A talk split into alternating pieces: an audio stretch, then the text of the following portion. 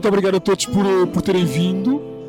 Já estive a tentar fazer aqui o merge destas, de, de todas as pessoas que estão aqui reunidas. É complicado porque são vários núcleos da minha vida e é, é difícil de vocês conhecerem. Espero que no final, aqui à volta, assim de um copo tinto, isto as coisas se liguem melhor.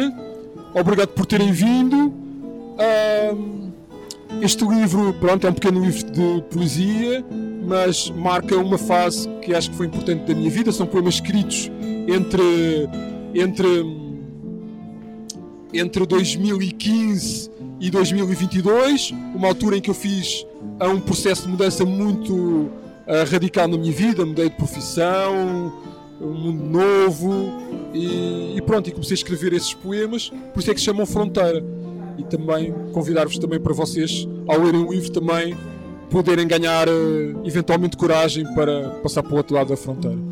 E vou passar agora aqui a palavra ao Alexandre Andrade, que é professor de Física na, na Faculdade de Ciências, mas também é um escritor, já escreveu bastante ficção. Uh, podem encontrar os livros dele na, na d'Água.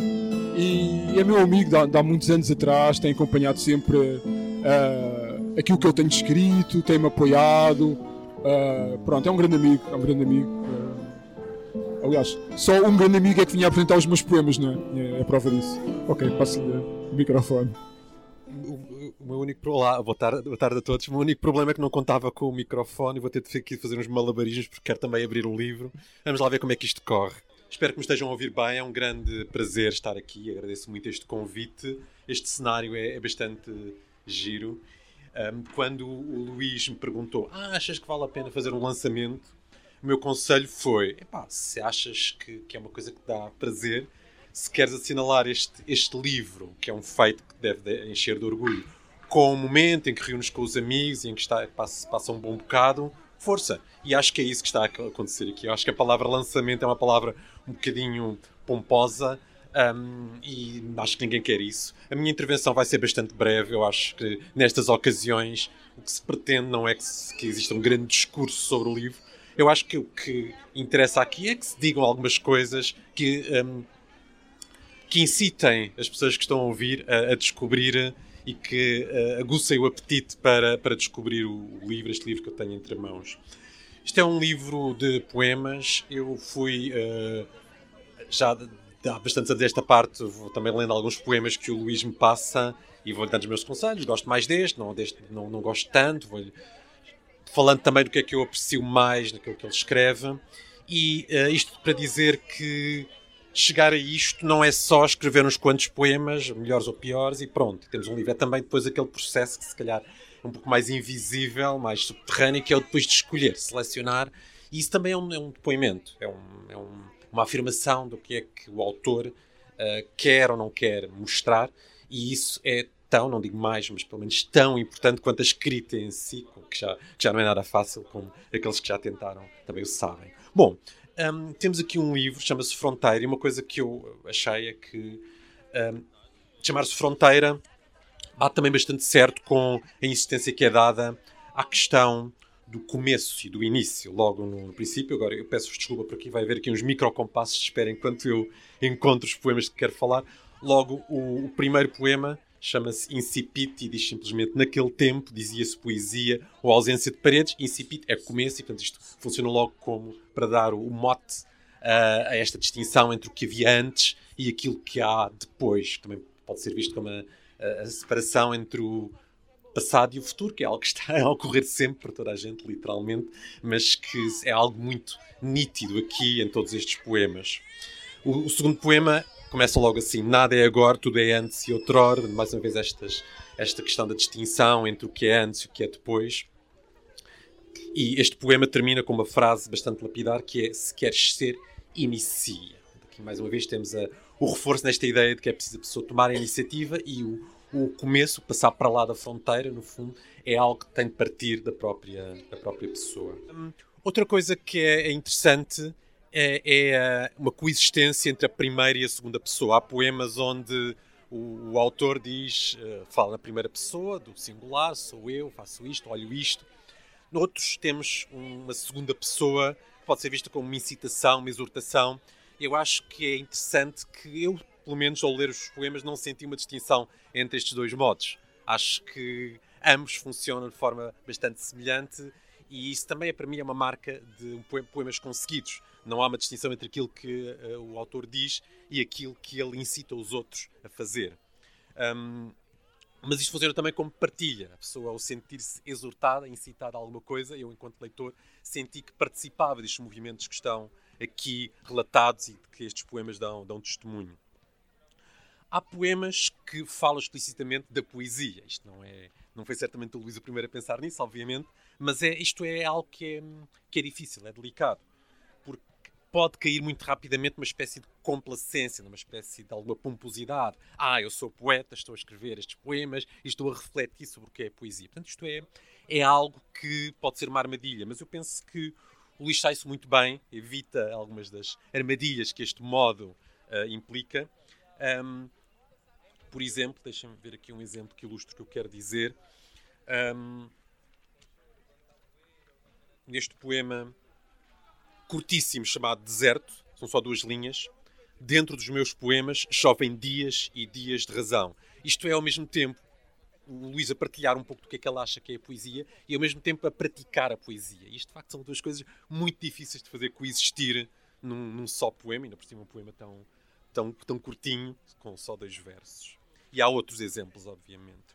Mas uma coisa que eu acho curiosa é que, mesmo quando se trata de um poema onde não há este assumir de tentar explicar o que é para si a poesia, o que é a arte poética, que é uma coisa que é diferente para cada pessoa que se mete a escrever, mesmo nesse onde não há esta intenção explícita, isso também está presente de forma mais latente. Um, e um, há outros poemas, por exemplo, aqui este acho que é um bom exemplo, chama-se Esperança. Também vou lê-lo rapidamente, porque é também relativamente curto. Está escuro, nada mais digo, e sem ruído deixo-me levar pela promessa da janela, qual varjeira em voo incerto, procurando o destino que se insinua na escuridão do pleno dia não há aqui uma tentativa de transmitir o que é que é para mim a poesia, mas implicitamente eu penso que está lá. A maneira como ele joga com os diferentes elementos do poema está, de forma implícita, de forma latente também, a transmitir-nos esta ideia de poesia. Muitos dos poemas são, têm componentes visuais e sensoriais bastante fortes. O Luís é um poeta bastante atento ao que o rodeia e gosta de introduzir elementos daquilo que vê e usá-los como plataforma para uh, mostrar aquilo que sente, aquilo onde quer chegar do ponto de vista poético. Mas também aqui isto pode ser perigoso, pode ser arriscado, porque corremos o risco de estar a usar os objetos, as coisas que vemos, as coisas que ouvimos, como meros pretextos para depois chegar a um ponto. Um, e não é isso que eu sinto, felizmente. Sinto-os como elementos integrantes desta, desta ação de escrever o poema. Valem por si. Não são simplesmente pretextos para eu chegar a um verso final era aqui que eu queria chegar e o resto são apenas meios para um fim. Não, não é isso, felizmente. E há aqui um, um poema. Este eu não vou ler na íntegra porque é um bocadinho mais longo, eu não me quero estender. Chama-se Ninho Abandonado. Vou só ler alguns trechos rápidos. Um, a casa está só, oca, nós desmiolada. A cal das paredes caiu porque eram as asas dos anjos que a escuravam intacta. Levaram o calor que a raiz leva à flor sem pedir mais nada que o primeiro odor da madrugada. Muitas impressões sensoriais, incluindo aqui no final esta referência ao odor, mas eu penso que este é um bom exemplo de um poema onde estes elementos muito sensoriais não, não, não nos desviam, não, não, não nos distraem, valem por si, mas ao mesmo tempo também nos permitem ver o poema como um todo, como algo coerente e, e inteiro. Os poemas do Luís são muito dinâmicos, há um, normalmente um movimento, alguma tensão, mas mesmo quando, há, quando é, um, estamos perante um poema que pode ser considerado uma exceção a esta regra, eu penso que ainda se sente algum movimento. Eu vou tentar explicar o que é que eu quero dizer. Falando deste poema que se chama Instantâneo, raízes, pedras, restos de unhas de cotovia dispersas pelo jardim, ervas, paus, casas minuciosas, pontes de sol e terra, fios de seiva, outras águas pequenas, sem sabor nem fim, cantigas de fadas na voz dos anjos, de cima para baixo, como chuva ou ordens, tudo imóvel, instantâneo, amoral, natural, sem não, sem sim. Uh, salvo erro, penso que é um, é um poema sem um único verbo. Estou aqui a, ler rapidamente, mas penso que não há verbo. Não havendo verbo, pode parecer que não há ação, que não há movimento, mas eu sinto uma ação, um movimento da própria inteligência do poeta, que à, maneira, à medida que enumera estes elementos, está a descrever um movimento que nós também sentimos e que, e que percebemos. Portanto, um poema dinâmico não é só um poema que descreve ações, pode ser um poema em que o movimento, em que a ação, em que o dinamismo está na, na cabeça do poeta e na maneira como ele consegue explanar isso. Para finalizar, eu vou falar de uma característica que eu sempre apreciei muito dos poemas do Luís. Ele deve lembrar-se das vezes em que eu mencionei isto, que é a maneira como ele consegue construir uma tensão dentro de poemas, mesmo por vezes muito curtos, e libertar essa tensão. Eu penso que muitos dos poemas mais conseguidos do Luís são aqueles onde há este assumir de uh, acumular algumas imagens, alguns versos, que depois, na parte final do poema, como que explodem, como que resolvem a tensão e criam ali um momento de grande energia e de grande catarse, quase. Este poema chamado Mater abre a boca e deixa entrar o sol, espera como um botão de rosa o espreguiçar da primeira pétala e finalmente grita entre dentes um cardo que dê sombra à ousada perfeição do escaravelho. O que eu gosto mais deste poema é a maneira como as duas primeiras estrofes, ambas compostas por duas linhas, são relativamente pacíficas, relativamente calmas. Fala-se em deixar entrar o sol, uma ação passiva, o espreguiçar da primeira pétala, que é uma imagem muito indolente, muito calma, e depois de repente temos o finalmente grita entre dentes um cardo que dê sombra à ousada perfeição do escaravelho. Temos ao mesmo tempo o gritar entre dentes, que contrasta fortemente com o resto, e um cardo, que é uma planta que todos associamos a alguma, a alguma capacidade para nos magoar, a alguma uh, abrasividade, se quiserem. E cá está, temos o, o, primeiro um acumular atenção e depois o libertar, que eu penso que é algo que é uma característica, uma marca d'água do Luigi, que eu penso que aqui uh, resultou muitíssimo bem. Eu não vou dizer mais nada, a não ser que espero que todos leiam com atenção estes poemas, porque eles merecem. E vou finalizar lendo simplesmente um dos poemas de que mais gostei, para também reforçar esta ideia de que mais importante do que qualquer coisa que se diga sobre este livro, o importante é lerem e relerem de preferência, porque ainda por cima não são poemas longos e, portanto, a releitura ajuda muito a, a, a entrar melhor nos poemas. Então, o poema que eu vou ler para terminar a minha intervenção está na página 53, chama-se Suave Vulcão.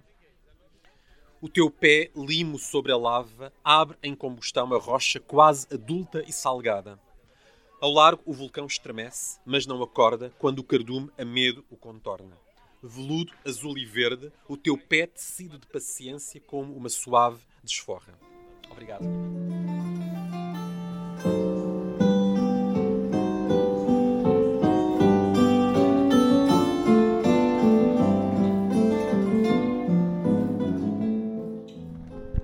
Muito obrigado, Alexandre, pelas tuas palavras. eu agora pedi pronto, a outro amigo meu, também de longa data, também uma pessoa que tem acompanhado a minha, o meu percurso no teatro, que é o Perfil Lopes, que também passámos muitas noites a dizer poesia nas nossas festas lá do Teatro Passagem Nível, teatro que eu já pertenço desde, desde os 24, 25 anos. O Perfil também acompanhou esse projeto esse meu percurso com algumas intermitências pelo teatro. Eu pedi agora para vir dizer aqui um poema. Ode à vida. Deixem entrar as moscas. Abram as portas para os vermes rastejarem de frente da Smart TV. Deixem as canas crescerem por trás dos biombos chineses que os fungos, ó senhorios, vos pintem os recantes das paredes. Que todos os pelos do corpo se alonguem até à exaustão e que as barbas rastejem pelo chão, marcando um rasto de serpente sobre o pó lamacente do óleo.